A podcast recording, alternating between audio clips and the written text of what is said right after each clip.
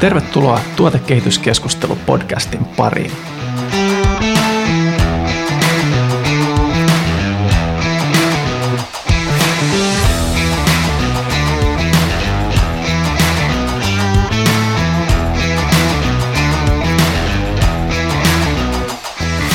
Jos kysyt minkä tahansa yrityksen edustajalta, onko kyseinen yritys asiakaslähtöinen? En usko, että kovin moni vastaisi ei, ainakaan jos videokamera on käynnissä. Jos kysyt, mitä käytännön tekoja asiakaslähtöisyys yrityksessä tarkoittaa, vastaukset ovat luultavasti moninaisia. Asiakasymmärryksen rakentamiseen on varmasti monia lähestymistapoja. Yksi niistä on asiakas- ja käyttäjätutkimus, jossa asiakasymmärrystä rakennetaan järjestelmällisesti. Tässä jaksossa keskustelemme Omnichannel-asiakaskokemustiimiä Elisalla vetävän Jonna Rantasen kanssa käyttäjätutkimuksen ja asiakasymmärryksen niveltämisestä asiakaslähtöiseen tuotekehitykseen. Puhumme niin laadullisesta kuin määrällisestäkin tutkimuksesta sekä vertailemme muun muassa keskenään muodikkaita termejä design thinking ja lean startup. Koska asiakaskokemuksesta on viime aikoina kuultu aina yrityksien johtoryhmätasolla asti, aihealueen ymmärryksestä hyötyy varmasti jokainen ammattilainen missä tahansa organisaatiossa, jossa nyt asiakkaita sattuu olemaan. Lähdetään siis keskustelemaan siitä, miten asiakasymmärryksessä päästään sanoista tekoihin. Minun nimeni on Timo ja tämä on Tuotekehityskeskustelu.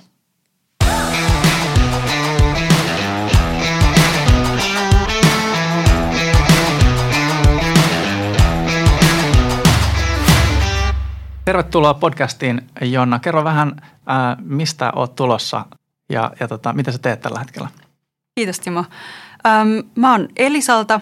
Äm, mä vedän tällä hetkellä sellaista kolmen hengen Omnichannel-asiakaskokemustiimiä, mikä tutkii asiakkaita, yrittää ymmärtää asiakasta ja tekee kokeiluja erityisesti tämän asiakaskokemuksen parissa.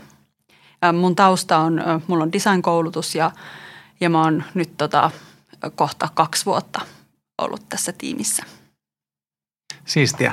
Tota, tänään tosiaan puhutaan siis ää, käyttäjätutkimuksesta, ää, niin ehkä alkuun olisi hyvä vähän määritellä, että miten sä, miten sä näet niin kuin käyttäjätutkimuksen, mistä se, mistä se koostuu. Jos ajatellaan vaikka niin kuin, tätä niin kuin asiakasymmärrystä versus käytettävyyttä ja näin edespäin. Niin.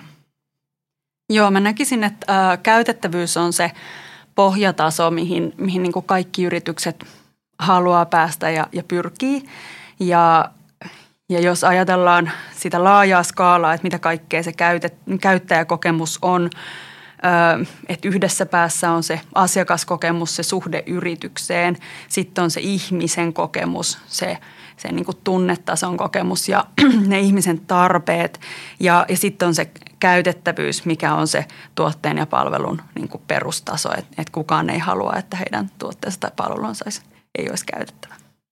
Ja, ja mihin näistä te erityisesti teidän tiimissä keskitytte tai niin kuin mi, mihinkä osaan tätä spektriä?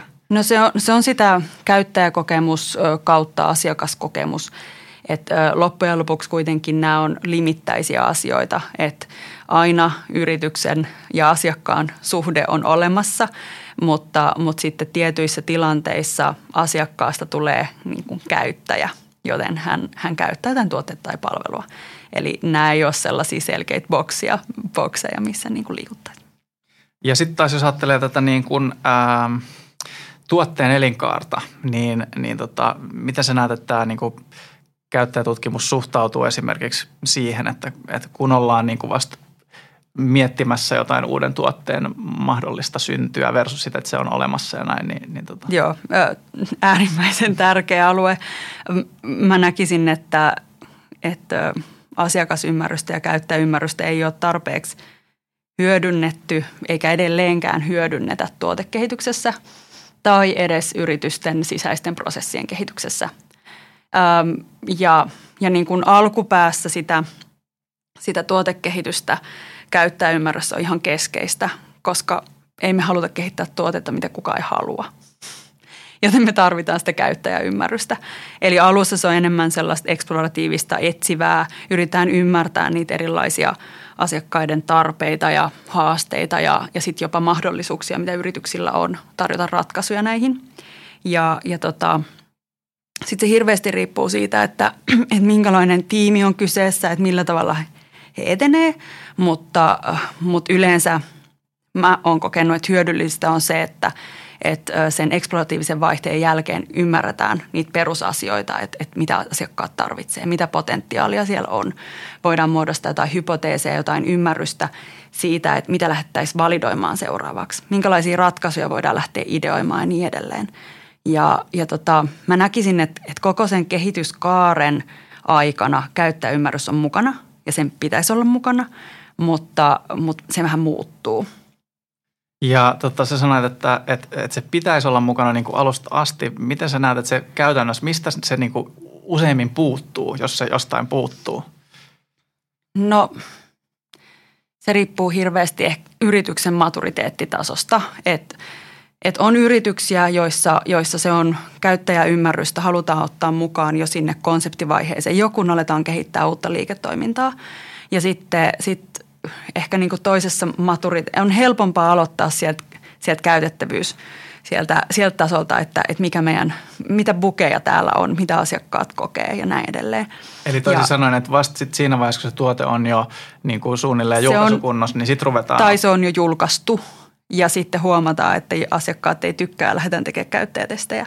Että et se maturiteettitaso on hirveän niin kuin laidasta laitaan edelleen kaksituhattakymmenen-luvulla, vaikka, vaikka tämä niin kuin, ä, käyttäjäymmärryshän on niin kuin kymmeniä vuosia vanha konsepti.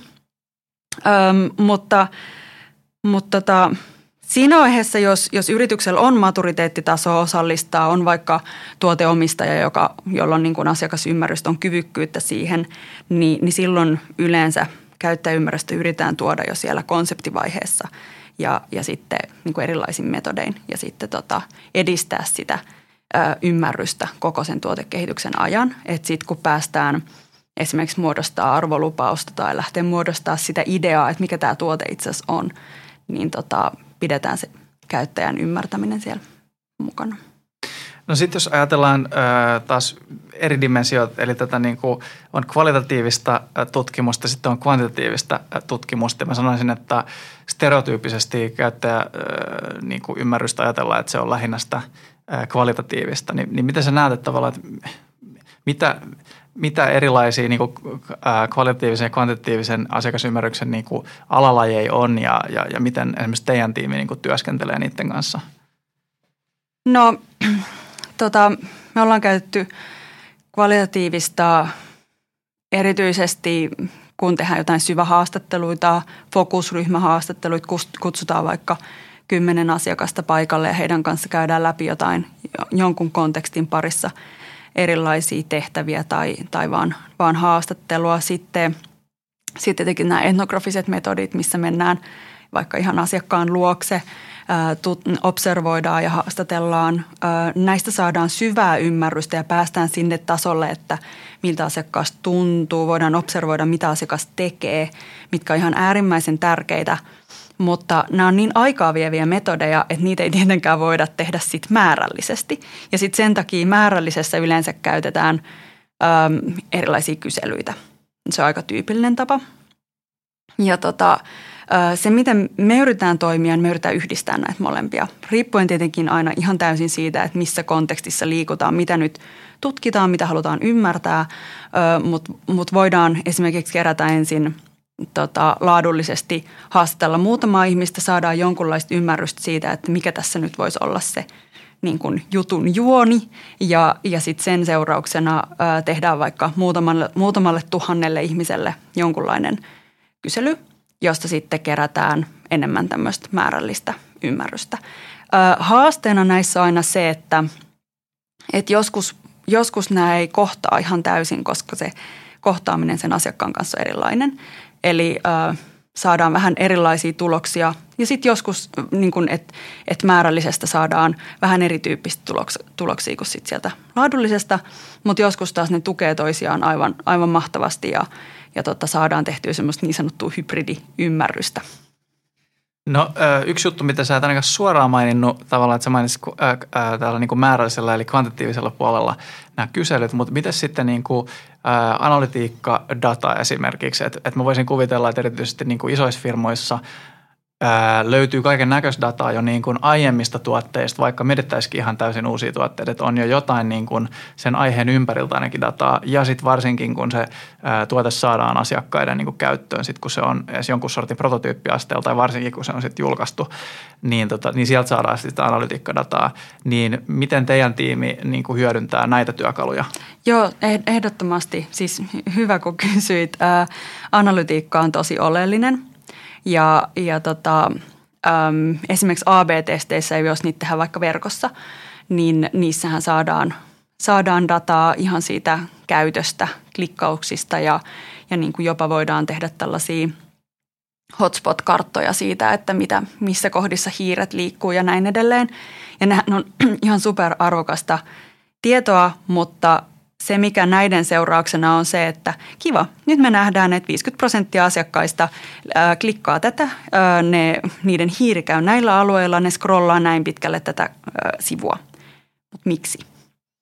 Ää, ja joskus sitten taas, kun mä äsken sanoin, että, että ensin saatetaan tehdä niinku muutamia haastatteluita ja sitten tehdään se kvanttikysely, niin joskus sitten taas näistä analytiikkatyökaluista se on nimenomaan toisinpäin. Ensin halutaan ymmärtää, että, että mitä ihmettä ne tekee siellä sivulla. Ja ähm, varsinkin, jos on joku A B -testi, niin halutaan ymmärtää, että miten ne vertautuu toisiinsa. Että onko tämä meidän B-versio nyt yhtään parempi kuin tämä A. Mutta koska me ei ymmärretä tämän äh, kokeilun seurauksena, että, että miksi nämä ihmiset toimii näin, niin sitten me tarvitaankin sit taas näitä haastatteluja.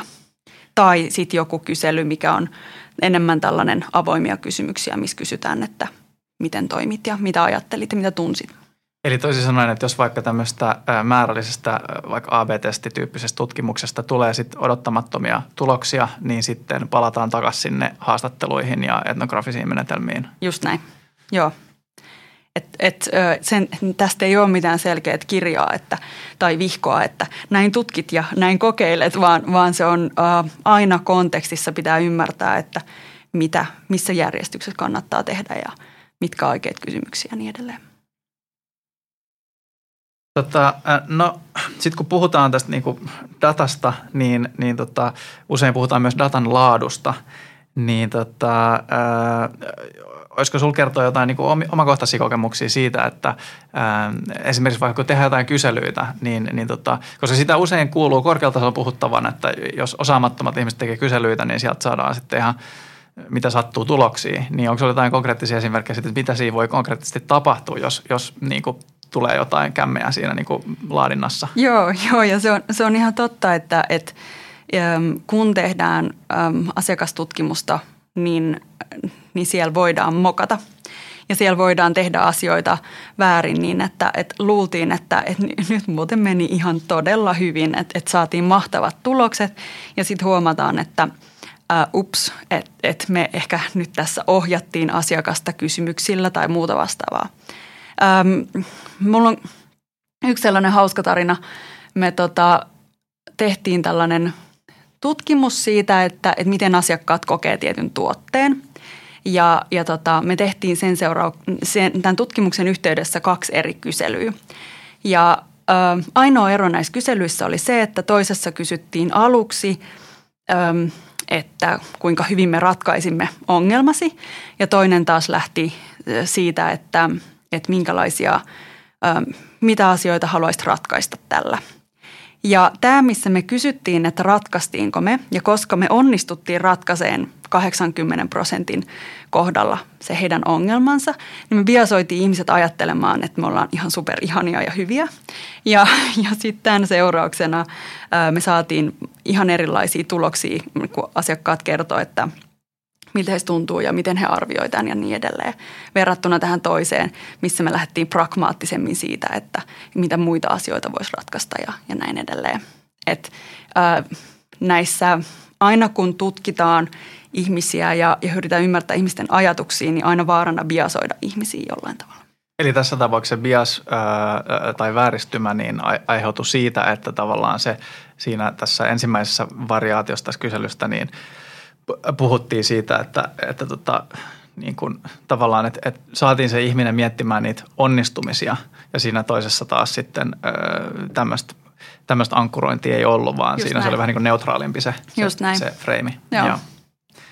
Tota, no sitten, jos ajattelee, että niin kuin nämä menetelmät, niin, niin nämähän liittyy, niin kuin, erityisesti jos startuppeihin on tutustunut, niin esimerkiksi niin kuin, äh, Lean Startupiin tai, tai, tai näin edespäin. Ja, ja sitten taas toisaalta, jos tulee enemmän design-taustasta, niin se voi ää, ankkuroitua enemmän niin kuin design thinkingiin.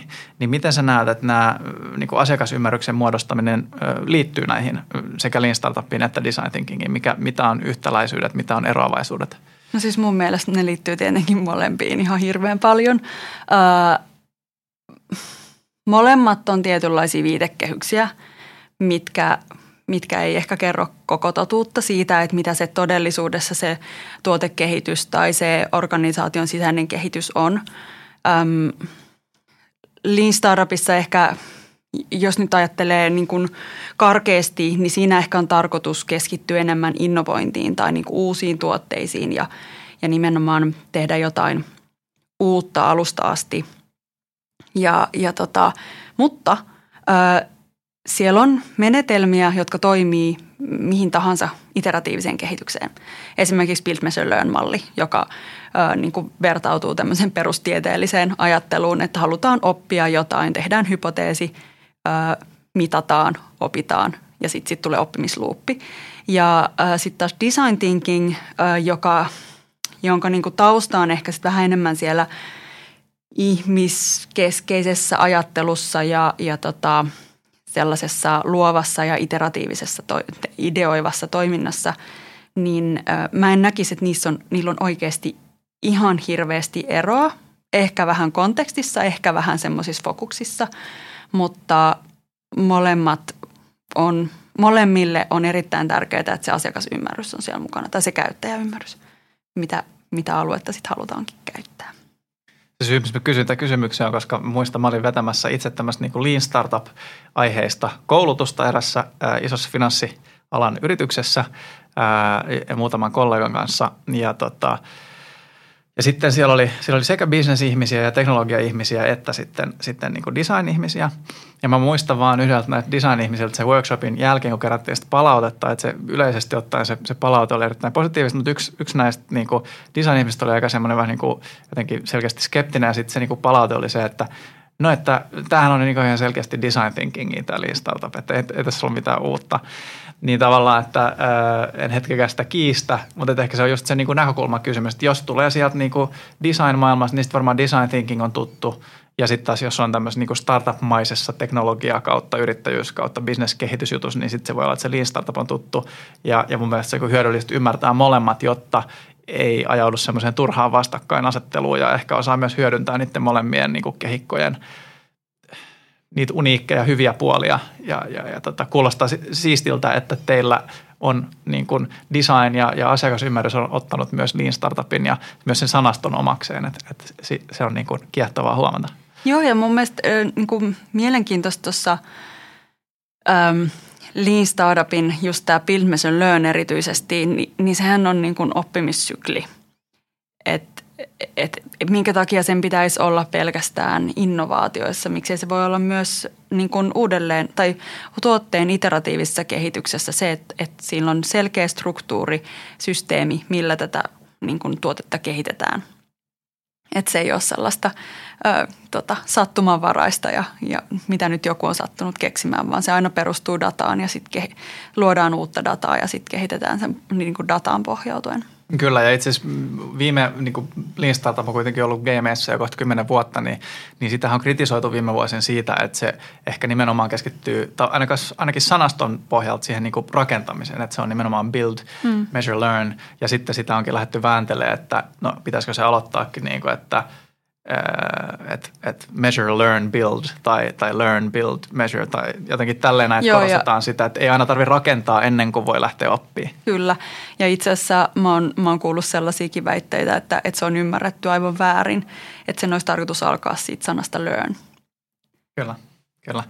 Tota, ja itse asiassa mehän puhuttiin näistä asioista myös noissa aikaisemmissa jaksoissa ja, ja tästä niin kuin M V P-määritelmästä ja muusta, niin ei mennä siihen nyt tänään niinkään, mutta puhutaan ehkä enemmän just tuosta niin kuin oppimisesta ja, ja siitä, niin tota, että jos ajatellaan, että koko tämän niin kuin toiminnan tarkoituksena on nimenomaan oppia ja, ja tota, vähentää epävarmuutta, niin tota, koska me voidaan sanoa, että me tiedetään jotain tavallaan, että, että miten sä niin kuin ammattilaisena sanot, että koska tiedetään ja koska pitää kaivaa vielä lisää? No, toi on tosi hyvä kysymys, koska mä ehkä ihan, ihan pienenä tiede, tiedennörttinä väittäisin, että eihän me koskaan tiedetä. Me vaan tiedetään, että me ollaan opittu lisää. Me voidaan niin kuin vahvistaa jotain asiaa lisää. Ö, mut, ö, tietenkin taas riippuu kontekstista, mutta... Mutta yleensä silloin, kun jos nyt ajatellaan, että me ollaan haasteltu tietty määrä asiakkaita tai, tai ollaan, on ollut tietty määrä avopalautteita tai ä, tällaista niin kuin laadullista dataa, niin silloin kun tulokset alkaa saturoitumaan, että sieltä löytyy selkeästi ryhmiä, niin, niin silloin voidaan alkaa sanoa, että, että nyt meillä alkaa olla niin kuin tarpeeksi, ä, tarpeeksi dataa niin, että, että niin kuin tunnistamme, että tällaisia ryhmiä löytyy, tällaisia klustereita löytyy. Öm, Ja, ja sitten riippuu nyt vähän siitä, että tehdäänkö jonkunlaista tilastollista analyysiä myös sitten jostain muusta datasta, että et onhan olemassa niin kuin tietynlaisia kriteereitä sille, että milloin joku on riittävästi. Mutta mä sanoisin, että, että liiketoiminnassa ja tuotekehityksessä ei ole aina pakko mennä sinne niin kuin tieteellisen niin kuin laadun tasolle, vaan joskus riittää vaan se, että me ollaan poistettu sitä olemassa olemaa epävarmuutta. Että jos me ollaan ymmärretty, että, että tota, asiakkaat pitää tästä, tämä on helpompaa asiakkaille, mitä me mittareita sitten aina missäkin kokeilussa tai tutkimuksessa käytetään, niin, niin silloin on riittävästi. Mutta tämä, mikä on riittävästi, mikä, mikä tarkoittaa, että ollaan onnistuttu, niin pitää määritellä aina jokaiseen tutkimukseen itsessään, että ei ole taas sellaista selkeää yhtä numerista lukua, joka, joka niin kuin auttaisi. Niin se on kyllä hyvä pointti, että tavallaan tutkimussuunnittelu on ehkä semmoinen, mitä edes välttämättä vaikka olisi suorittanut niin kuin korkeakoulututkinnon, niin ei välttämättä se ole semmoinen asia, ellei sitten ole niin kuin perehtynyt niihin metodeihin enempää, niin ei, ei välttämättä ole mitenkään selkäytimessä, että, että, tota, että, että minkälainen on hyvä niin kuin vaikka kvantitatiivisen tai kvalitatiivisen niin kuin tutkimussuunnitelman rima. Että mm. et use, et, niin kuin useimmilla meistä on ö, korkeintaan niin kuin gradusta kokemusta, jos ei ole sattunut tekemään väikkäriä, jolloin välttämättä ne ei ole ollut kauhean niin kuin tieteellisesti valideja ne gradut. Että nehän on enemmän semmoisia niin kuin harjoitustöitä kuin mitään muuta. Totta, mistä tullaan oikeastaan siihen, että, että sä, sä puhuit tästä, että, että tämä on vähän niin kuin ö, tieteen tekemistä. Ää, et, ei olematta kos- akateemista. Niin, olematta akateemista ää, ja että ei voida koskaan niin kuin tietää lopullisesti. Niin miten tämä suhtautuu sun, sun mielessä siihen tavallaan, että kuitenkin tieteessä käsittääkseni nimenomaan pyritään ö, lähteä siitä niin kuin falsifiointinäkökulmasta, että et, et osoitetaan, että näin se ei ainakaan ole, mutta koskaan ei voida varmasti sanoa, että näin se on. Niin onko tällä jotain niin kuin olennaista vaikutusta tällä filosofialla sit niin kuin liike-elämässä vai onko se enemmän sellaista niin kuin tieteen filosofista viisastelua? Jolla... Se mun mielestä pitäisi olla ja, ja tota, ainakin meidän tiimissä pyritään toimimaan sen mukaan, että äm, siis meidän toimintamalli on se, että, että me kerätään ensin ymmärrystä ja dataa nykytilasta.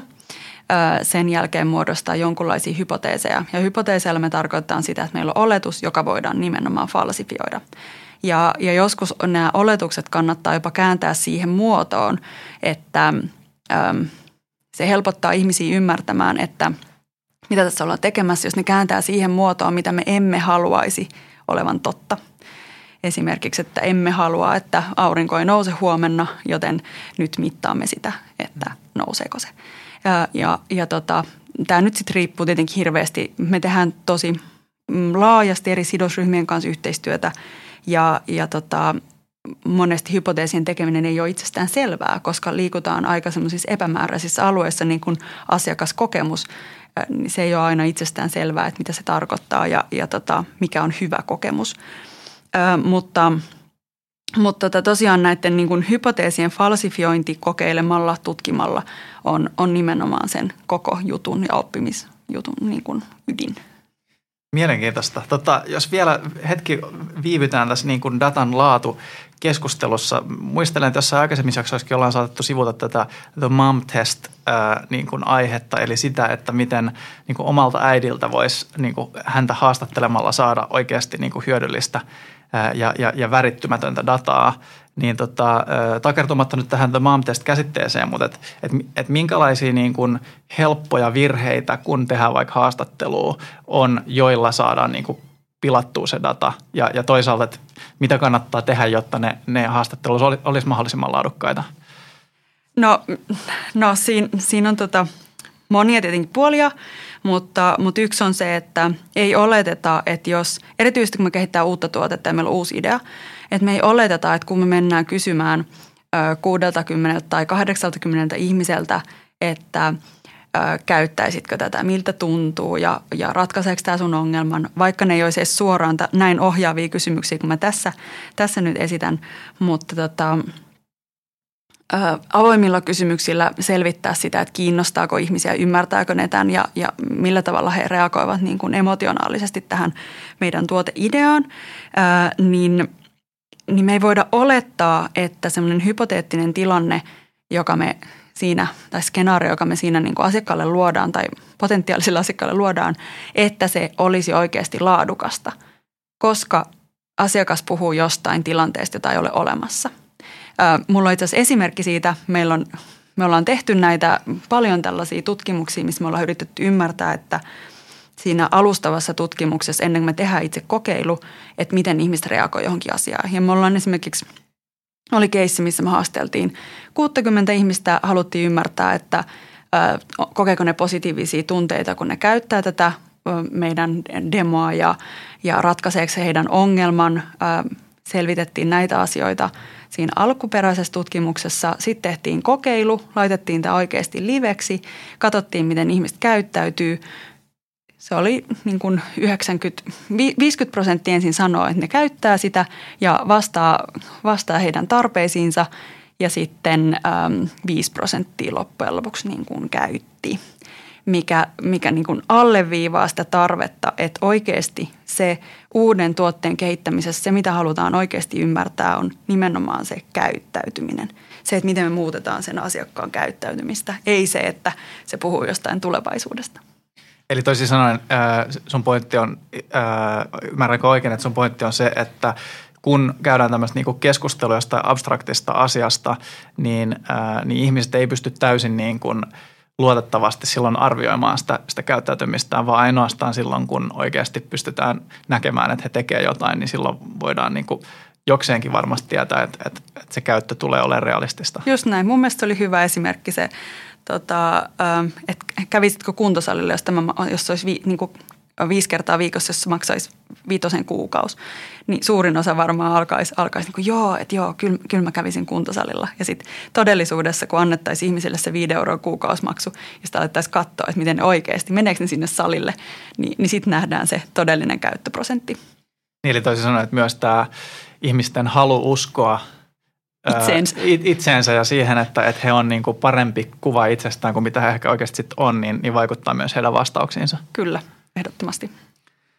Tota, ähm, no nyt me ollaan käytet, tai keskusteltu just tästä, että mi, miten me voidaan saada niin kuin haastattelussa ähm, niin kuin jokseenkin luotettavaa tietoa siitä, että, että, että, että tulisiko vaikka ihminen käyttämään jotain äh, tuotetta, jota ei vielä ole olemassa. Mutta, tota, mutta jos me ajatellaan, että sitten me ollaan niin kuin, niin kuin päätetty, okei, nyt näiden haastattelujen perusteella lähdetään, lähdetään tota, vaikka tekemään jotain ää, juttua ja sitten sit ollaan niin kuin tavallaan puolimatkasta, on vaikka joku ensimmäinen nauruversio, se paljon parjattu M V P tai, tai jotain tällaista. Ja, mutta sitten sieltä kuitenkin näyttää siltä, että se ei, ihmiset ei käytäkään sitä. Niin kuin mm. tämä sun esimerkki, että, että puolet sanoo, että käyttäisi viisi prosenttia tota, oikeasti käyttää. Mm. Niin, niin eikö se ole aika masentavaa tuotekehittäjälle, että, että tota, kauheasti käytetty energiaa sitten kuitenkaan. Niin mitä siinä tilanteessa oikein voi niin kuin tehdä sitten?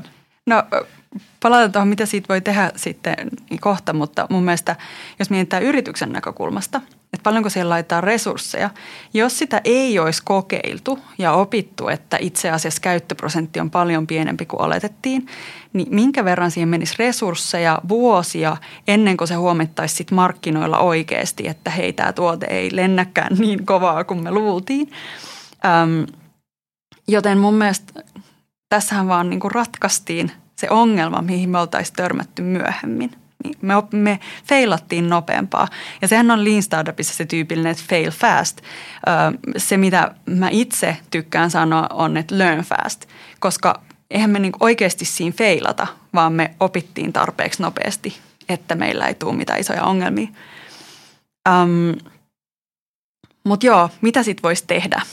um, mä, mä oon kokenut hyödylliseksi sen ja, ja kun on seurannut sitä, että miten markkinoilla ja monissa yrityksissä muutenkin toimitaan, on se, että sitten vaan vähän niin kuin palataan sinne piirtopöydälle takaisin. Otetaan pari steppiä taaksepäin, lähdetään miettimään, että onko meidän ideassa se vika. Että jos me ollaan kuitenkin tehty se alkupään konseptitutkimus tosi hyvin, jos meillä on se asiakasymmärrys siellä, että, sieltä, että ö, ihmisillä on ongelma ja meillä on mahdollisuus ratkaista se, niin sitten palataan vähän miettimään, että hei, että Että onko se meidän idea hyvä, onko meidän ideassa joku virhe vai eikö me osata kommunikoida sitä meidän ideaa. Koska se arvolupauksen määrittely ja, ja sen kommunikointi ihmisillä on joskus niin kuin oikeasti se isompi ongelma kuin se idea itsessään. Joten se kokeilu on voinut feilata vaan sen takia, että ette osannut formuloida oikein sitä ideaa tai sitä arvolupasta. Toinen juttu, mitä sä tuossa mainitsit vähän niin kuin äh, sivulauseessa myöskin, että, että Että toinen tärkeä komponentti on se, että varmistetaan se, että se asiakkaan ongelma oikeasti on siellä. Niin tota, onko tullut vastaan sellaista tilannetta, että ollaan päästy siihen pisteeseen, missä viisikymmentä prosenttia ihmisistä sanoo, tai, tai joku niinku merkittävä osa ihmisistä näyttää hyvältä, ja sitten kuitenkin jotenkin myöhemmin käy ilmi, että ei sitä niinku tarvetta ollutkaan. Vai onko se, niinku, voiko luottaa siihen, että jos viisikymmentä prosenttia ihmisistä niinku sanoo, että joo, että tämä on hyvä juttu ja mä käyttäisin, niin että se tarve on siellä. Miten sä, miten sä näet tämän? Niinku? No. Mun mielestä tuossa ehkä, ehkä tullaan enemmän siihen, että, että ollaanko ymmärretty myös sen niin kuin tarpeen tilanne oikein. Että onko se sellainen tarve, joka ilmenee ää, seitsemän, seitsemänä päivänä viikossa vai onko se sellainen, mikä ilmenee itse asiassa jossain tietyssä tilanteessa. Että et onko se niin kuin analyysi tehty siellä konseptivaiheessa niin kuin tästä. Et esimerkiksi se, että puhutaanko just tästä että rajataan se idea johonkin tiettyyn vaikka ö, kosketuspisteeseen, sanotaan nyt vaikka verkkokauppaan, että ajatellaan, että tämä meidän idea koskee nyt verkkokauppaa ja se tapahtuu siellä ja sitten todetaan, että jos asiakkaat ei käytäkään sitä, vaan aletaan, sitten aletaan katsoa laajemmin, että et hei, että mikä tämä asiakaspolku on ennen verkkokauppaa, no mitä se tapahtuu verkkokaupan jälkeen. Esimerkiksi äm, niin kuin, et sit sen seurauksena, että aletaan katsoa laajemmin sitä asiakaskokemusta ja sitä polkua, niin voidaankin heittää se idea ihan täysin uudelleen. Ei nyt ihan suoraan verkkokauppaan liittyvä, mutta toi Amazon Go esimerkki siitä, että miten ne mullisti kaupassa käynnin niin, että sieltä poistui jonottaminen ja maksaminen. Maksaminen tapahtuu automaattisesti sillä, että sut tunnistaa sun puhelimen avulla. Ö, niin sitä ei välttämättä oltaisi onnistuttu ideoimaan, jos oltaisiin keskitytty vaikka vaan jonottamisen tuskaan tai maksamisen tuskaan tai johonkin tällaiseen.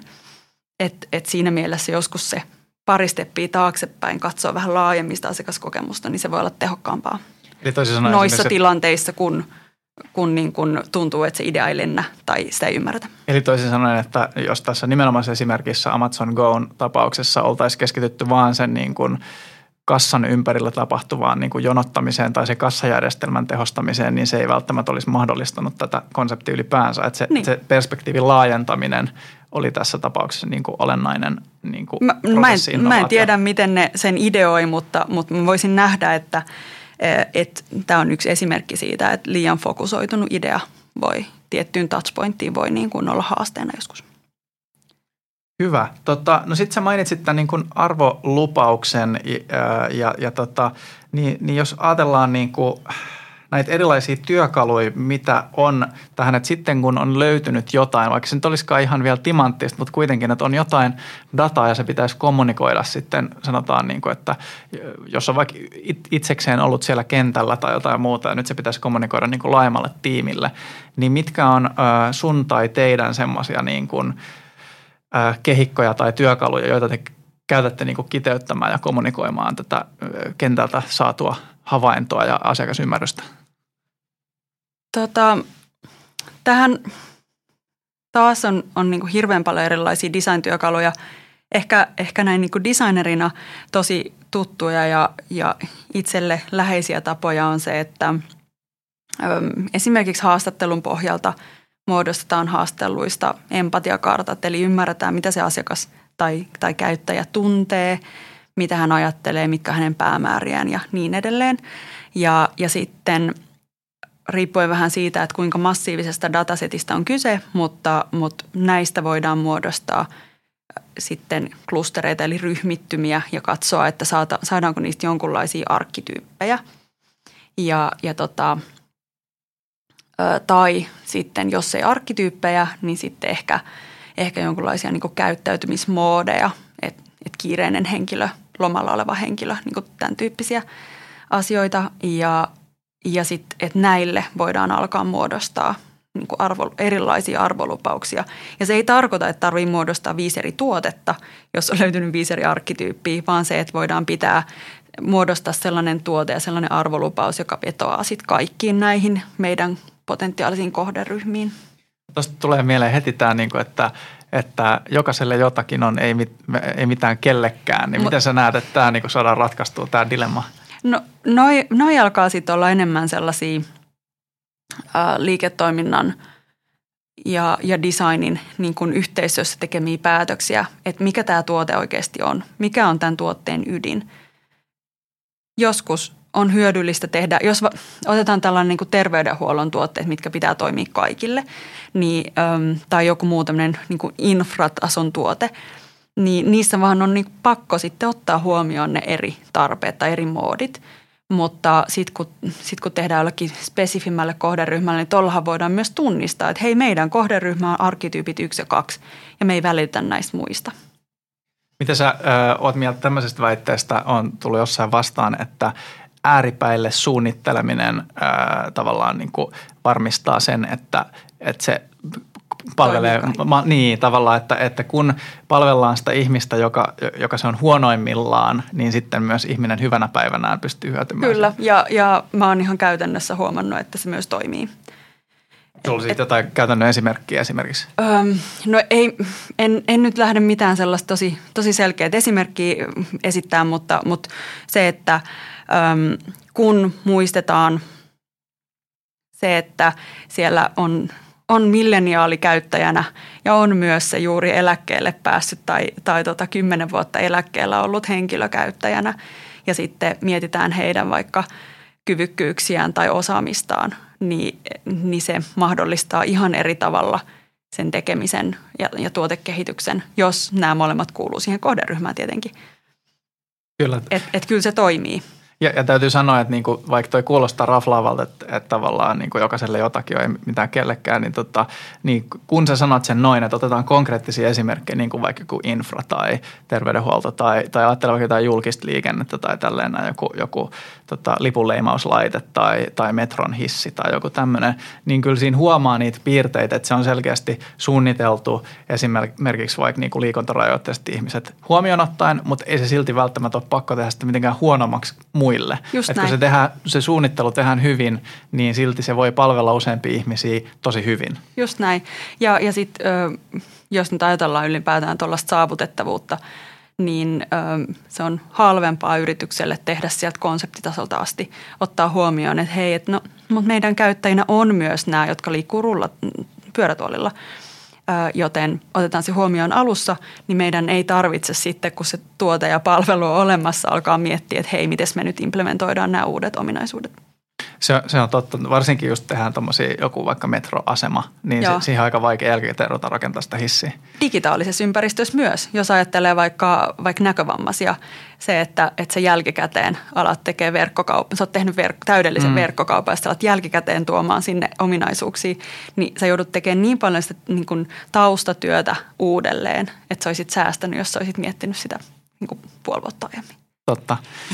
Jos vielä palataan hetkeksi näihin työkaluihin. Mä oon itse sellainen työkalunörtti, että mua kiinnostaa aina oppia uusia työkaluja. Sä mainitsit tota, empatiakartta, eikö niin? Joo. Ja sitten olisi kokemuskartta, oli myös toinen. Joo, experience map, se on, se on ehkä sellainen... Um, No, kysy vaan loppu. Ni, niin, no siis t- mä olin luettelemassa nyt takaisin näitä, mitä sä mainitsit. Oli nämä arkkityypit ja mitäs muita oli sitten? Sitten on tämmöiset käyttäytymismoodit, mitä, mitkä on ainakin itselle tullut tutuksi. Joo, niin, niin mitä sä vertaisit näitä niin toisille, että tavallaan miksi tarvii olla noin mut erilaista, että palveleeko niin eri tarkoituksia vai? Joo, joo palvelee. Öm, mä ehkä... Tota toi arkkityypit, käyttäytymistyypit ja sitten noi persoonat, niin ne liikkuu jossain määrin samalla alueella, eli ollaan jollain tavalla ryhmitelty asiakkaita.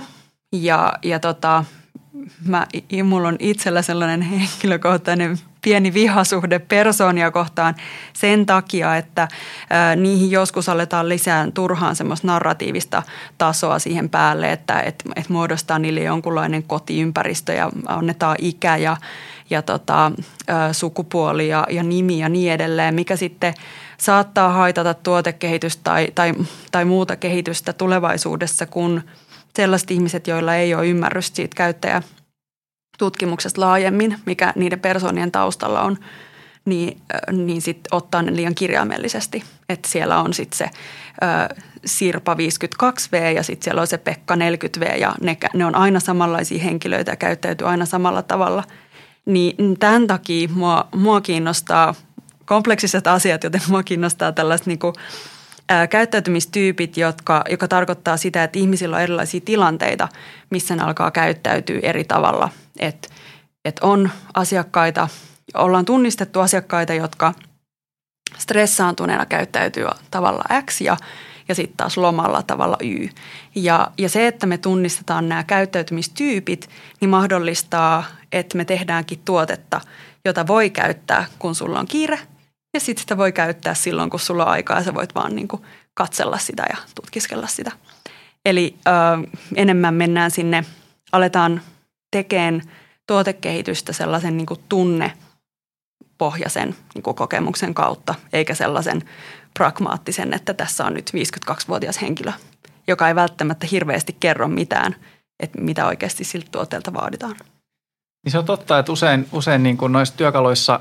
Kun, kun niiden tavo- tavoitteena on kiteyttää jotain tavallaan niin kuin ymmärrystä useimmista haastatteluista tai useimmista ihmisistä tai muuta, niin, niin siinä on riskinä, että äm, se, se työkalu saattaa tehdä läpinäkymättömäksi sen, että miten paljon siellä esimerkiksi on sitä otantaa taustalla. Että onko se niin kuin aidosti joku Markku neljäkymmentä vuotias ja sitten niitä on vain yksi ja se on se yksi henkilö, vai onko se, että siellä on itse asiassa niin kuin viisikymmentä haastattelua taustalla ja siellä on niin kuin niin kuin ikähaarukka on laajempi ja, ja on eri sukupuolia ja, ja, tota, ja, ja näin edespäin, jolloin sitten se tavallaan se narratiivi, jos tulee siihen niin kuin, äh, saattaa ruveta haittaamaan, vaikka se alun perin kai se ajatus on ollut se, että se olisi samastuttava se Just näin. persona. Just näin. Ja, ja tota, sama juttu esimerkiksi, niin kuin puhuttiin arvolupauksista, niin toi value proposition canvas, jota Alexander Osterwald on kehittänyt, niin mun mielestä se on hyvä työkalu. Sitten kysymys kuuluu se, että kun sinne laitetaan niitä asioita sinne eri lokeroihin, niin perustuuko ne johonkin niin kuin asiakashaastatteluihin vai onko se sen lomakkeen täyttäjän mielipide? Ja, ja sitähän se ei niin kuin kerro. Niin, kyllä. Ja, ja tota, mä itse on, on välillä, ollaan puhuttu siitä tosi paljon, että... että näiden pitäisi aina perustua dataan, että meidän ei pitäisi alkaa tehdä empatiakarttaa sen perusteella, että, että no meistä nyt tuntuu, että asiakkaat inhoaa tätä asiaa tai meistä tuntuu, että ne tykkää tästä. Ää, tai sama toi niin kuin arvolupaus, lupauksen mäppäys, että, että eihän, se on ihan ok, jos tehdään idea arvolupauksesta, mutta sitten pitäisi lähteä tuonne kentälle validoimaan sitä ja sitten pitää olla valmis siihen, että se saattaa muuttua ihan täysin. Kukaan ei ymmärrä sitä ja sä joudut muuttaa sen ihan täysin, vaikka se oli sun rakas idea. No tähän loppuun, niin jos ajattelet, oliko se niin, että oli kolmen hengen tiimi, Joo. niin tavallaan, että teitä on kolme henkeä ja sitten palvelette jonkun kokoista organisaatioon, sanotaan vaikka sata ihmistä tai tuhat ihmistä tai mitä se onkaan, niin mikä sun neuvo tavallaan ää, sun kollegoille tai sitten toisaalta niin kuin ylipäänsä su, sun roolissa olevana ihmisenä niin kuin missä tahansa organisaatiossa oleville ihmisille, että, että miten teidän niin kuin tiimin tai teidän kaltaisten tiimien kanssa tulisi tehdä töitä, jotta se olisi tehokasta, jotta teidän niin kuin aika saataisiin skaalautumaan. Et mihin tavallaan sun mielestä teidän aikaa ylipäänsä kannattaa käyttää ja mihin ei, jotta se asiakasymmärryksen määrä siinä organisaatiossa saataisiin tavallaan maksimoitua? Ähm, meillä on sellainen ähm, työn tapa, että, että me ei tehdä mitään yksin, vaan me aina osallistamme meidän sidosryhmiä. Meillä on niin kuin yli sata sellaista tiivistä sidosryhmäläistä meidän, meidän tota organisaatiossa, meidän tiimillä. Ja mä näkisin, että jos organisaatio haluaa äh, niin kuin edistää kokeilukulttuuria, haluaa, haluaa edistää asiakasymmärrystä, niin äh, yhteistyö eri, eri organisaation osien ja tiimien kesken on ihan keskeistä. Se työ skaalataan vaan sillä tavalla, että se oppiminen ja tekemisen tapa skaalataan, ei sillä, että yksi tiimi tekee enemmän työtunteja. Ja, ja siinä tulee ja tullaan enemmän sellaiseen niin kuin fasilitoivaan moodiin tai sellaiseen, että, että autetaan muita muodostaa hypoteeseja ja tuetaan heitä tekemään kokeiluja, mutta ei olla itse siellä kädet savessa tekemässä joka ikistä niistä. Ja sitten sit tietenkin parhaimmillaan kun, kun niin kuin sidosryhmät oppii ja, ja omaksuu sen saman tavan tehdä, jos, jos se on organisaation tavoite, niin, niin silloinhan se niin kuin skaalautuu tavallaan itsestään. Ja, tota, ja jos ajatellaan, että tulee uusi tiimi, jota te lähdette auttamaan ja fasilitoimaan, niin mistä te yleensä lähdette niin kuin purkaa sitä hommaa niin kuin tavallaan työtapojen näkökulmasta? Että onko jotain tiettyjä ö, harjoitteita, mitä te teette yhdessä tai, tai mistä te niin kuin lähdette liikkeelle? Riippuu vähän, mutta, mutta tota, me toimitaan tosiaan organisaation rajoja ylittävästi, joten meillä on tyypillistä järjestää erilaisia työskentelysessioita, työpajoja, joissa on sit ihmisiä, jotka eivät välttämättä muuten tee aina niin paljon yhteistyötä. Öm, eli joko me haastatellaan, ö, pidetään työpaja vaan jonkun pienemmän porukan kanssa tai sitten kutsutaan vähän isompi porukka kasaan ja, ja tehdään heidän kanssa jotain. Jonkunlainen työpaja tai, tai jonkunlainen tota, nykytilan kartoitus tai, tai muuta vastaavaa, mutta yhteistyö eri metodein on ehkä tämä keskeisin. Tuleeko sinulla mieleen jotain semmoisia niin kuin läpimurtoja tai jotain semmoisia niin kuin kohokohtia tässä tämmöisistä niin kuin, ö, organisaatiorajat ylittävästä yhteistyöstä tavallaan, että mitä se, mitä se parhaimmillaan on tämä yhteistyö, että minkälaisia, niin kuin, mistä ne oivallukset lähtee syntymään? No... Ehkä, ehkä sille yrityksen kannalta ehkä parasta on se, että äm, havahdutaan siihen, että et hei, me ollaan tehty neljää eri asiaa saman teeman ympäriltä ja me ei ole puhuttu tarpeeksi. Ja sitten kun kokoonnutaan samaan paikkaan ja aletaan katsoa asiakaskokemuksen näkökulmasta holistisesti, että hei, tuolla osassa organisaatiota vaikuttaa asiakaskokemukseen näin ja täällä osassa näin ja tämä tiimi on tehnyt tällaista ominaisuutta, joka vaikuttaa tähän samaan ää, niin kuin asiakaspolkuun. Kun nämä kaikki ihmiset kerätään yhteen huoneeseen ja tehdään yhdessä ää, suunnitelma vaikka siitä, että mikä se asiakaspolku seuraavaksi on tai mitä lähdetään kokeilemaan yhdessä, niin ne on ihan, ihan sellaisia timanttisia hetkiä sen takia, että muuten me oltaisiin oltu sokeita, me oltaisiin tehty laput silmillä jotain asiaa eri puolilla ja me ei, meillä ei olisi ollut sitä niin kuin kattavaa näkemystä. Mutta tämänhän nyt olisi voinut tehdä minkä tahansa tiimi, että se vaan nyt sattuu olemaan tällä kertaa näissä muutamissa kerroksissa meidän tiimi. Eli toisin sanoen tämä, tämä on vähän sama kuin mitä sä mainitsit tuossa Amazon Go-tapauksessa, laajennetaan sitä perspektiiviä siitä niin kuin pelkästään oman tiimin tekemisestä, omasta järjestelmästä tai tuotteesta siihen niin kuin useampia kosketuspisteitä, touchpointteja sisältävään niin kuin katsantaan. Koska asiakaskokemus ei kehity ää, tai ei rakennu siitä yhdestä touchpointista, vaan se on kaikki ne suorat tai väli, niin kuin epäsuorat kohtaamiset sen yrityksen kanssa niin koko sen niin kuin asiakkaan elinkaaren aikana. Niin sitten jos me ei ajatella elinkaarta ja me ei ajatella kaikkiin niitä touchpointteja, niin me ei oikeasti ajatella asiakaskokemusta. Loistava kiteytys. Kiitos ajasta, Jonna. Okay. Kiitos, että tulit podcastiin. Kiitti, Kiitos seurastasi tuotekehityskeskustelun parissa. Seuraavassa jaksossa keskustelemme digitaalisesta tuotekehityksestä taas hieman eri näkökulmasta.